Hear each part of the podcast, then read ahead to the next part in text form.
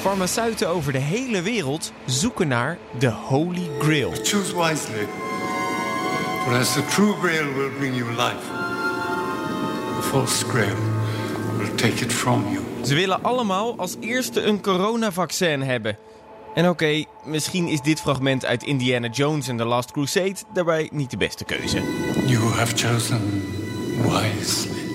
Ah, toch wel. Yes. Maar goed, er zijn wereldwijd veel trajecten om een vaccin te ontwikkelen. Zoveel zelfs dat er dus al 70 verschillende vaccins in ontwikkeling zijn. 70 stuks. In totaal zijn er grofweg 90 projecten wereldwijd. N- 90? Net waren het er nog 70. There are more than 1,300 clinical trials underway across the globe. Wat? 1300? Misschien moeten we ook maar een vaccin ontwikkelen om ons beter te leren rekenen. En dan nog iets. Als het coronavaccin er is, is er geen farmaceut in de wereld die voor iedereen op aarde een vaccin kan ontwikkelen. En dus ontstaat er een strijd over wie hem als eerst heeft. Wereldleiders willen dat hun bevolking als eerste een vaccin krijgt. En wie betaalt? Bepaalt. Daarom zoek ik in deze aflevering uit of je als land het alleen recht kan eisen op een coronavaccin. Ik ben Kees Dorrestein en dit is een nieuwe helder. President Trump has been accused of trying to lure a German pharmaceutical company working on a vaccine. Het is absoluut niet correct, maar er is, het is op zich niet illegaal. We have pledged 7.4 billion euros. Who owns the patent on this vaccine? Well, the people, I, I would say. There is no patent. En wie betaalt? Bepaalt. Bepaalt. Ehm, ja, dat gaan wij niet bepalen. Helder.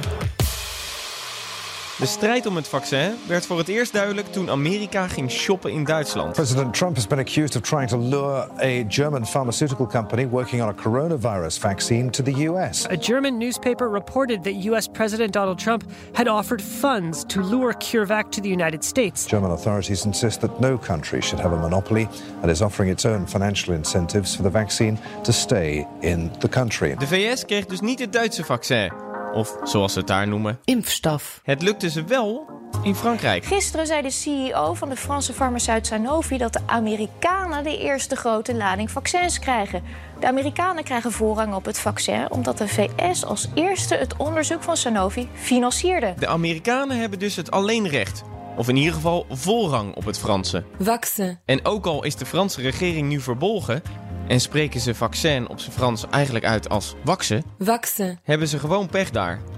Want tot nu toe mogen dit soort praktijken. Of het correct is hè, in internationale verhoudingen en wat er ook vanuit volksgezondheidsperspectief nodig is, ja, dat gaat, strijkt natuurlijk iedereen tegen de haren. Dat is absoluut niet correct, maar er is, het is op zich niet illegaal. Je hoort hier jurist Ellen het Hoen. Zij is gespecialiseerd in vraagstukken wat betreft het patentrecht op medicijnen. En zij zegt dus dat als Trump niet wil delen, het gewoon mag.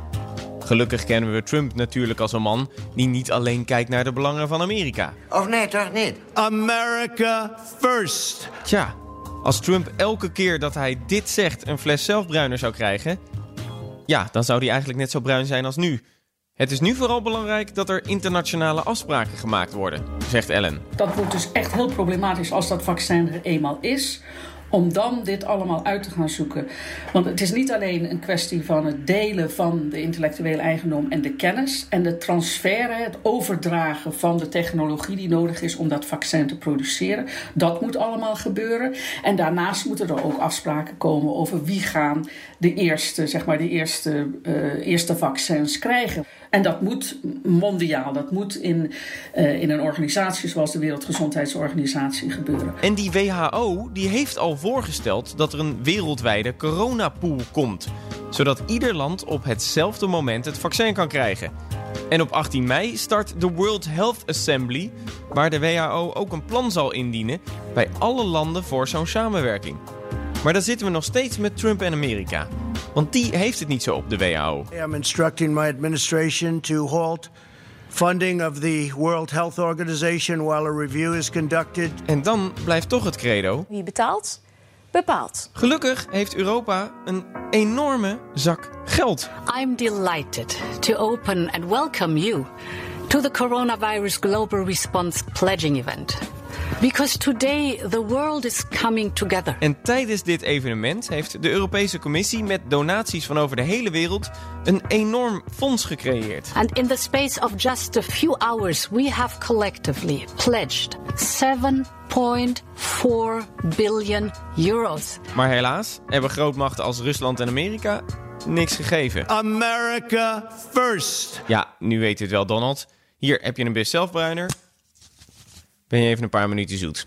Gelukkig kunnen we dus door die 7,4 miljard euro onderzoeksgeld regels stellen waar de farmaceuten zich aan moeten houden.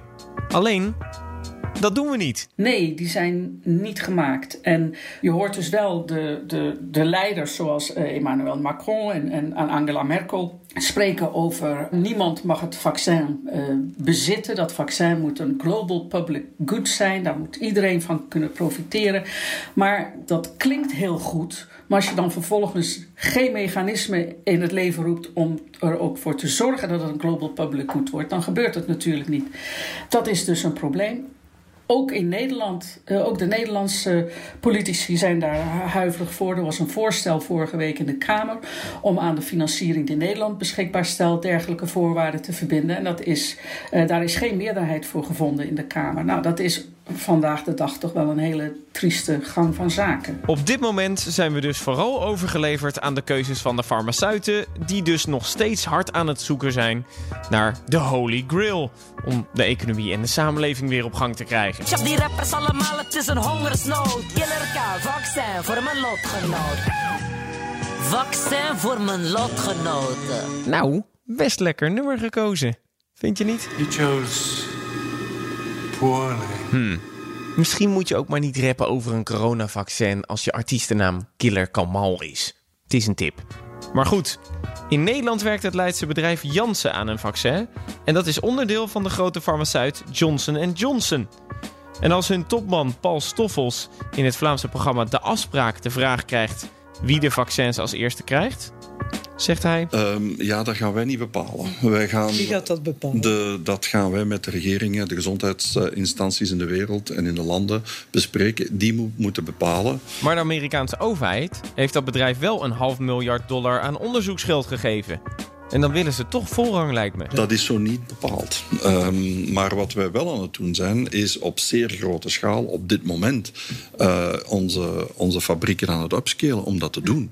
Dus wij, gaan, wij hebben nu, we zijn nu capaciteit aan het bouwen om volgend jaar 1 miljard vaccins te maken. Ja?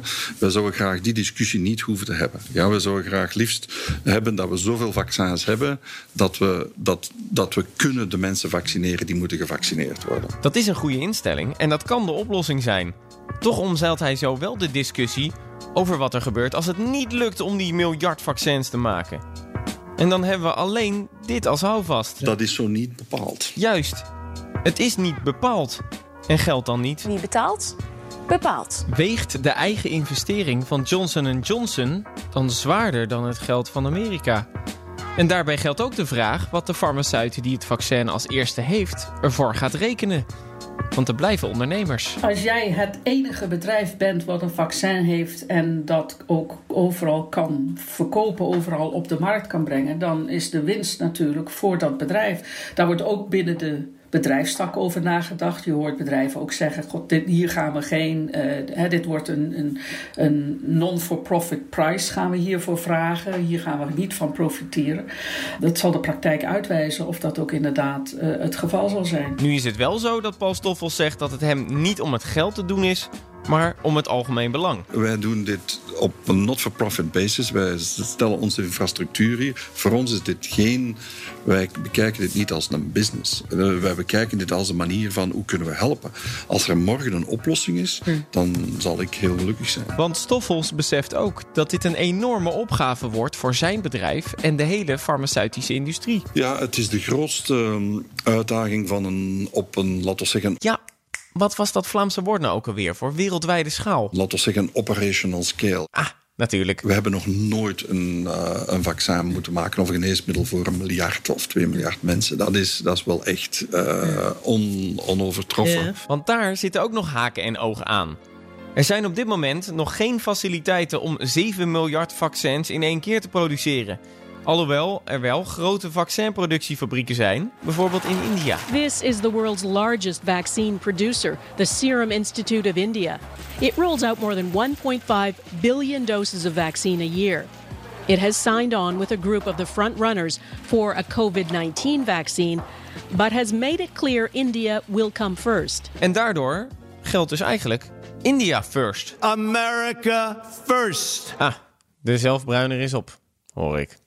Gelukkig hebben landen volgens het Hoen wel nog juridische mogelijkheden om het patent van een bedrijf te claimen om het wereldwijd te verdelen onder de vaccinproducenten. Maar wat een land altijd kan doen is als, uh, als een, uh, een, een, bedrijf het, het, patent niet beschikbaar wil stellen aan anderen, kun je een, uh, een, een, dwing, een dwangmaatregel nemen. Dat heet een dwanglicentie. En daarmee geef je anderen het recht om gebruik te maken van dat patent. Alleen kan Nederland nog wel wat aanpassing gebruiken in onze wetgeving. In Nederland is het zo dat uh, dwanglicenties mogelijk zijn, ook in het algemeen belang of het belang van de volksgezondheid. Uh, maar de competentie ligt bij de minister van Economische Zaken. En eigenlijk zou het goed zijn als de Nederlandse wetgeving wordt aangepast om ervoor te zorgen dat het de minister van Volksgezondheid is die deze maatregel direct kan toepassen. Duitsland heeft dat onlangs gedaan. Uh, in, Canada hebben ze ook dergelijke maatregelen genomen om zeg maar, klaar te zijn, om de regels te hebben om te kunnen ingrijpen mocht dat nodig zijn. Oké, terug naar het begin. Op dit moment is er dus nog niks geregeld over de verdeling van het patent en kan je als een land technisch gezien het alleenrecht op het vaccin krijgen. Laten we nu vooral hopen dat de ontwikkelaar van het coronavaccin dezelfde instelling heeft als die van het poliovaccin in de jaren 50, Jonas Salk. Who owns the patent on this vaccine? Well, the people I, I would say there is no patent. This is Could you patent the sun? en de atmosfeer rondom de zon noem je dan weer een corona. Dus hopelijk is dat een goede voorbode. Helder. Vond je deze podcast nou leuk? Nou, dan wil ik je vragen om erop te abonneren. En als beloning krijgen de eerste 10 abonnees vanaf nu een gratis coronavaccin als die er is. Nee, dat kan ik inderdaad eigenlijk niet beloven. Want het credo is op dit moment nog steeds... America first. Of... India will come first. Nou ja, in ieder geval niet BNR podcast luisteraars first. Sorry daarvoor. Maar als het vaccin er dan is, hoor je het in ieder geval als eerste hier, bij ons. En dat vind ik alsnog wel eigenlijk een goede reden om dan toch te abonneren, zou ik zeggen. Heb je een vraag? Twitter die naar mij. Kees van de Radio. Vind ik leuk om te krijgen. En volgende week weer een nieuw onderwerp. Lekker helder.